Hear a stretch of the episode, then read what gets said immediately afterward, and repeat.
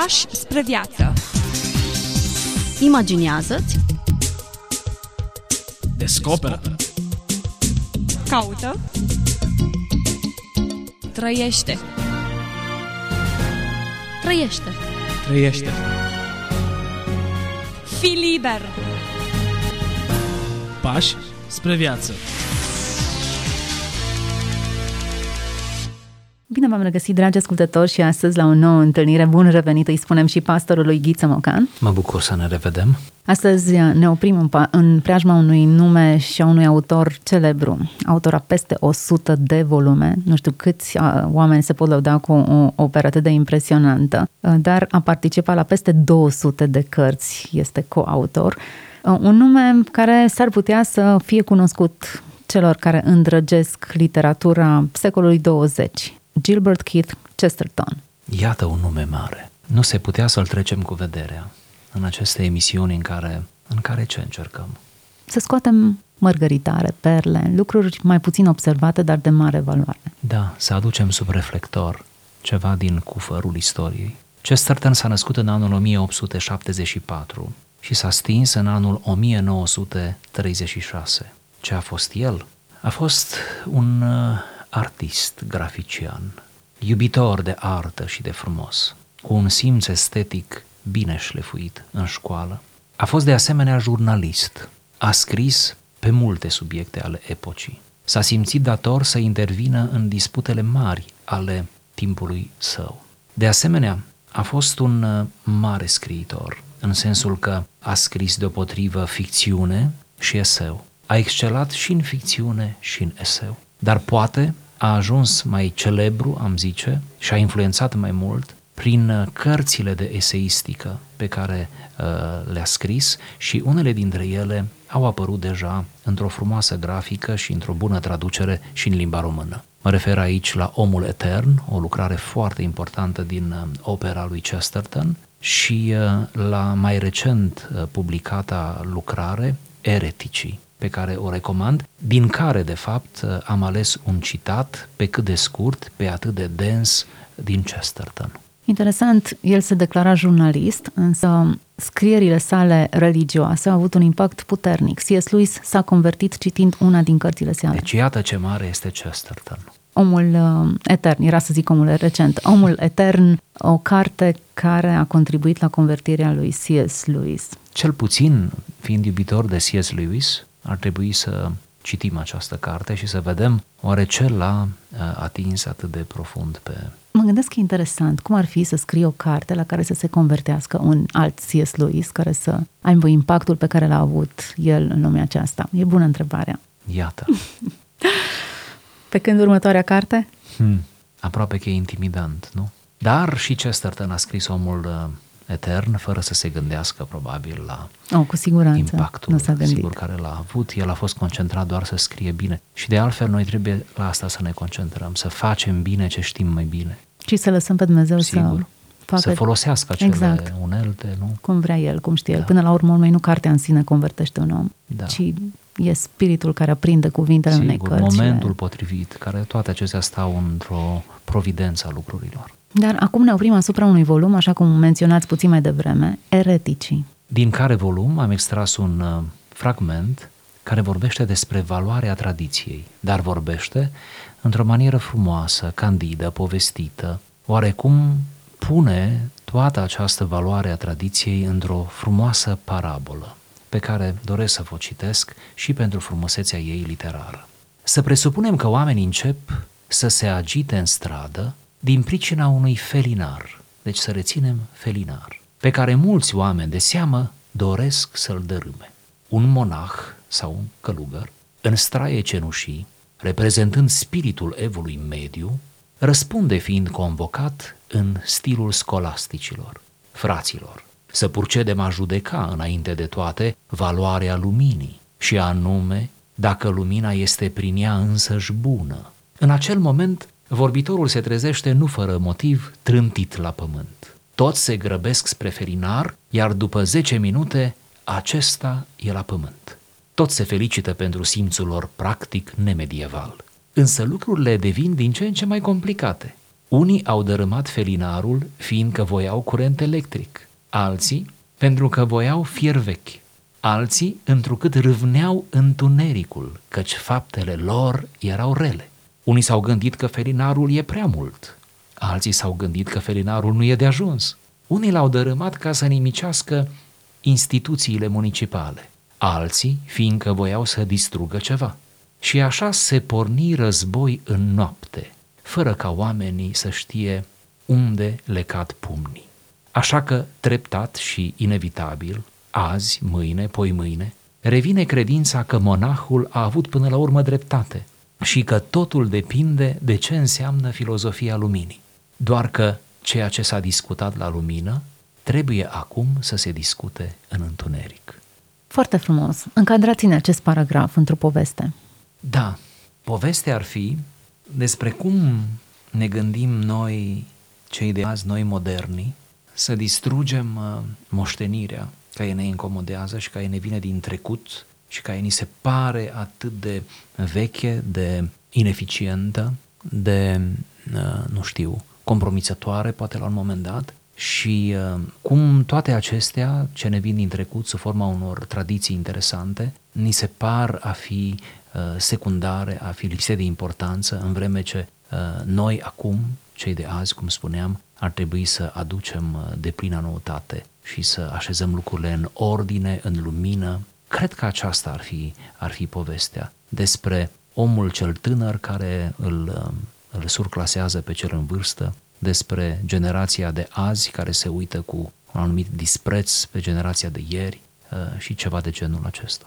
Acum, există în noi principiul acesta al înnoirii. Strângi frunzele căzute de anul trecut, le dai foc, pentru că altele trebuie să, să iasă la lumină. Împături cu grijă macrameurile, pentru că sunt istoria unei alte generații. Și le pui în cutie împreună cu bibelourile bunicilor închizi cutia și o trimiți în pod în cel mai mult bun caz dacă nu te descotorosești total de ea. Există în noi tendința aceasta de a împacheta vechiul ca să facem loc noului. Într-un fel, o tendință legitimă. E sănătoasă. Sigur. Nu putem și trăi atunci, înconjurat. Da, atunci când ne dorim noul, de fapt noi semănăm cu Dumnezeu, care Dumnezeu este într-o permanență noutate. El este noul prin excelență, Dumnezeu. Ei, din când în când intervine nostalgia trecutului și atunci vintage devine cuvântul bun. Da. Aparatul vechi de radio al bunicilor e recondiționat și așezat într-un colț atrăgător în casă. Le coborâm din pod. Fierul de călcat cu cărbuni e lustruit bine și așezat într-un unghi în care e pus în valoare. Și descoperim că nu totul ar fi trebuit aruncat, ci sunt unele lucruri care capătă valoare în timp lustruită și așezată unde trebuie. Așa este. Perspectiva însă pe care ne oferă Chesterton aici, să nu uităm nicio clipă, nu este totuși aceea individualistă, aceea nostalgic individualistă, adică eu cu mine însumi, familia mea, lucrurile lăsate de la bunici, ci el mai degrabă aici face o critică subtilă a ideii de, de mișcare a unor, a unor mase de oameni, știți? A faptului că omenirea da, riscă uneori uh, să-și rateze sensul prin faptul că prin gesturi cu totul necuget, necugetate, cu agende diferite și uneori haotice, de ordin politic, economic, nu? uneori meschin, da? se aruncă asupra bunurilor uh, deja obținute, a moștenirilor frumoase și distrug totul. Deci cumva critica lui este, este destul de conceptuală și privește dimensiunea aceasta comunitară, știți, a, a oamenilor pe pământ. Ce fac oamenii cu ceea ce, cu ceea ce au? Și uh, aș mai adăuga ceva, după cum reiese din relatare, avem aici amendarea unei, uh, unei grabe. Este o pripă amendată aici. Faptul că nu ascultăm monahul, știi, nu-l ascultăm pe medieval, nu? Nu-l ascultăm până la capăt, îl întrerupem, nu avem timp să ascultăm discursul despre lumină, el ar fi vrut să ne spună ceva interesant, ar fi vrut să încadreze felinarul, ca să rămânem în metaforă. Ar fi dorit să încadreze felinarul într-un concept mai larg. Noi astăzi nu avem timp de teorie, nu ne trebuie practică. Și uneori nevoia aceasta noastră de practică ne, ne compromite, ne amputează niște simțuri. Da? Să nu uităm că avem prejudecata aceasta a evului mediu. Da. Medievalii da, da. care gândesc într-o anumită... Chesterton și-a ales foarte bine termenii, nu? Uh-huh. Deci aici sunt două prejudecăți în, în, în text și care erau foarte mult exploatate în vremea lui. Prejudecata față de biserică, de creștinism, de creștinismul um, asumat, monahul, știți, care merge până la ultima consecință a ascezei. pe de o parte pe judecata față de biserică. Întreruperea monahului de aici din, din parabolă uh, este similară cu ceea ce s-a produs în secolul XVIII, când au venit la putere intelectualii laici și când s-a spus gata, gata de la Rousseau încoace, da? gata cu dascălii în sutană. De acum, noi, laicii, o să învățăm, noi o să fim profesorii lumii și au fost, fără îndoială. Acum trăim consecințele acelor, acelor ore de catedră, să zic așa. Ei bine, deci pe de o parte pe judecata față de biserică și în al, pe de altă parte pe judecata față de timpul istoric ce s-a scurs și din care se pare că nu mai putem culege nimic. Evul mediu, întunecat, cum s-a numit. N-a fost el așa de întunecat, cum îi zicem noi. În Evul mediu s-au născut, s-au născut toate instituțiile dezvoltate în modernitate. Nici o clipă să nu uităm asta. asta. Universitatea nu s-a născut în epoca modernă, ci în Evul mediu.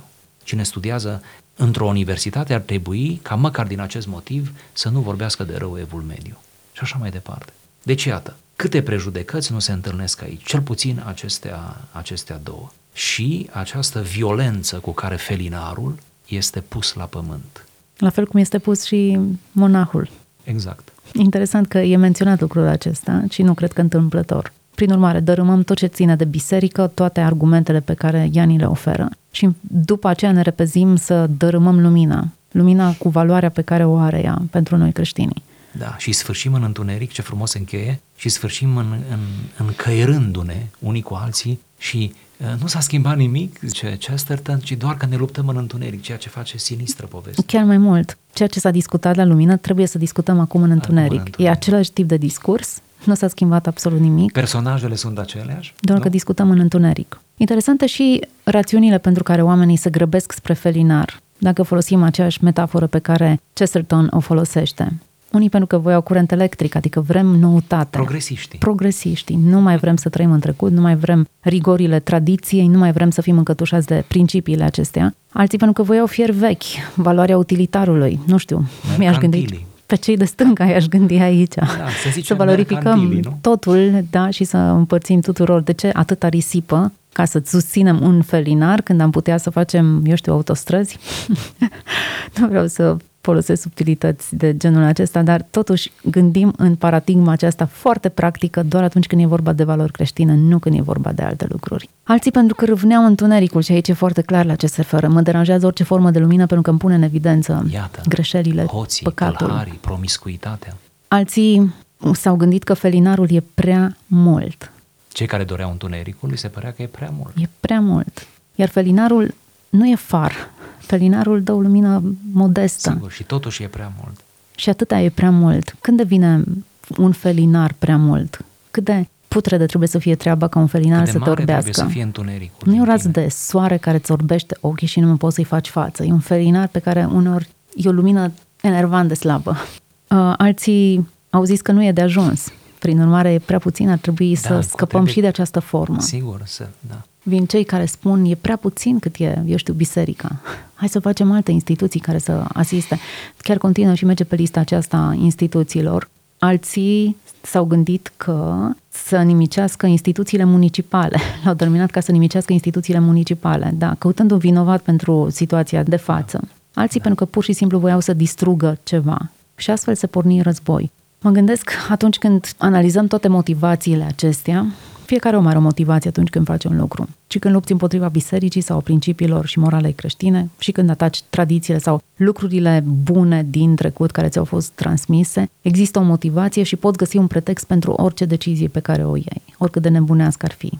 Așa este. Dar până la urmă tot ar trebui lecturate din cheia aceasta, cu care și încheie paragraful menționat Chesterton. Același discurs rămâne, aceeași dezbatere, același război, aceeași frământare, doar că lucrurile se discută pe întuneric. Pentru că felinarul a fost doborât la pământ. Oare în întuneric rămânem noi de multe ori și ne uităm la noaptea de peste Europa? O Europa tot mai seculară și atee, care își neagă valorile și identitatea creștină și începuturile ei creștine. Chiar Uniunea Europeană, care a început pe criterii um, economice, a avut oameni creștini care au gândit întreaga structură. Sigur, tot geniul Europei este creștin, nu? Geniul începuturilor tot entuziasmul, pentru că, vedeți, creștinismul este, este religia începuturilor, a deschiderilor, a orizonturilor largi. Creștinismul este, este ceva unic, Și iată cât este de compromis acum, iată cum este aruncat în, în, în marginea istoriei. Așa este, trăim vremuri de întunecime, ne încăierăm pe întuneric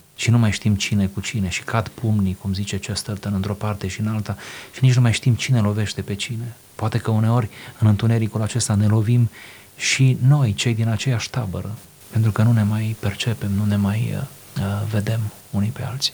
Și dacă legăm uh, de titlul volumului Ereticii toată discuția noastră, în mod special discursul monahului care spune să purcedem a judeca înainte de toate valoarea luminii. Și anume, dacă lumina este prin ea însăși bună, oare nu lumina ar trebui să o căutăm dincolo de limitele înțelegerii noastre sau diferențelor, eu știu, de nuanță pe care le putem constata? Sigur. Cred că sunt aici două paliere de discuție în privința tradiției. Sper să le pot preciza coerent. Pe de o parte, este esența tradiției, care ar trebui salvată, adică să rămână lumina, chiar dacă nu sub formă de felinar, știți? Pentru că aici, de fapt, ei au pierdut lumina. Ei n-au avut ce să pună în loc. Asta vreau, asta subliniază textul. Deci, lumina o asociem aici cu esența lucrurilor. Deci, primul palier este cel legat de esență, care ar trebui să fie prezentă în fiecare generație, oricât de modernă ar fi. Esența este aceeași, esența nu se schimbă. Ea este deopotrivă tradițională, adică vine din trecut, este deopotrivă modernă și este, nu știu, futuristă, adică legată de viitorul cel mai îndepărtat pe care îl putem estima. Apoi, celălalt palier este legat nu de esență, ci de formă. Ca să fim oarecum în termenii lui Maiorescu, ar fi fond și formă, nu? Principiul formelor fără fond. Deci, fondul și forma. Ori ceea ce putem să schimbăm și chiar trebuie să schimbăm pentru binele nostru și pentru înaintarea umanității sunt formele. Deci, felinarul putem să-l schimbăm, totul este să păstrăm lumina. Ei aici, și cumva asta este ironia pasajului, au dărâmat înainte de a avea o alternativă. Cumva eu așa citesc acest, acest paragraf. Să dărâmi înainte ca să fii pregătit să construiești în loc. Deci când noi zicem în această emisiune și mulți alții zic mai bine decât noi, să nu ne grăbim să călcăm în picioare tradiția. De fapt, aceștia nu sunt tradiționaliști, habotnici, mă înțelegeți, și ar vrea să ne înțeleagă ascultătorii noștri. Nu sunt din aceia care habar nu au, da, ce înseamnă tradiția și mersul omului pe pământ și nu sunt împotriva noilor realizări sau așa mai departe, pentru că toți folosim tehnologie, de exemplu, nu? Și ne, ne-am contrazice în termeni. Folosim tehnologie de ultimă generație, câtă vreme noi în același timp ne nostalgiem după tradiție. Pentru că înțelegem că tradiția poate să se plieze pe orice modernitate. Știți, asta e frumusețea ei, pe orice uh, amănunt, pe amănunte care le aducem, pe care le aducem noi în fiecare generație. Cumva astea ar trebui să le împăcăm, să umblăm la formă, dar să nu atingem fondul. Pentru că menținerea luminii era esențialul. Dacă erau cu curentul electric acolo și montau, tocmai sigur, instalau... Sigur, era în regulă, rămâneau în lumină. Da, discuția nici nu ar fi avut loc, conflictul nici nu s-ar fi întâmplat. Sigur. De fapt, problema nu era acceptarea unei forme noi, ci distrugerea luminii, a substanței, da. a esenței. Da. În acest pasaj este doar, doar dărâmare, doar ruină. Nu, nu vedem rezidirea, știți? Nu vedem nicio perspectivă optimistă. Cred că textul ne invită să vedem în ce măsură înțelegem de care parte luptăm, în ce măsură ne asumăm conflictele altora sau alegem să apreciem lumina. Da, și asta ar fi o învățătură bună, să nu ne băgăm atât de ușor în în tot felul de povești unde nici nu știm despre ce e vorba până la urmă. Și să inventăm războaie din care nici nu facem parte. Da, războaie Războaiele gratuite, altora. nu? Confruntări mm-hmm. gratuite. Împărțim pumni fără să știm cui. Da, pentru că suntem în întuneric, cu toții. Poate că rugăciunea pentru a fi în lumină și a vedea lucrurile așa cum sunt ele e una dintre cele mai inspirate și bune rugăciuni. Lumina până la urma urmei nu ne aparține, ci doar putem să venim în ea și să ne lăsăm luminați de ea Sigur. Și în felul acesta devenim o resursă pentru ceilalți. Ne vom opri aici cu discuția noastră despre acest paragraf al lui Chesterton, un nume de referință în literatură și iată, un scriitor care ne-a lăsat o moștenire atât de bogată. Mă bucur că am scos de la naftalină textul acesta și că am, am avut pretextul unei discuții pe marginea lucrurilor care ar trebui aruncate dincolo de bord sau ar trebui menținute. Lumina trebuie să rămână înăuntru. Mulțumesc pentru prezența în emisiune, vă mulțumesc tuturor celor care ați rămas alături de noi până la această oră, să fiți binecuvântați și să trăiți în lumină. Pași spre viață. Imaginează-ți. Descoperă. Caută. Trăiește. Trăiește. Trăiește. Fi liber! pași spre viață.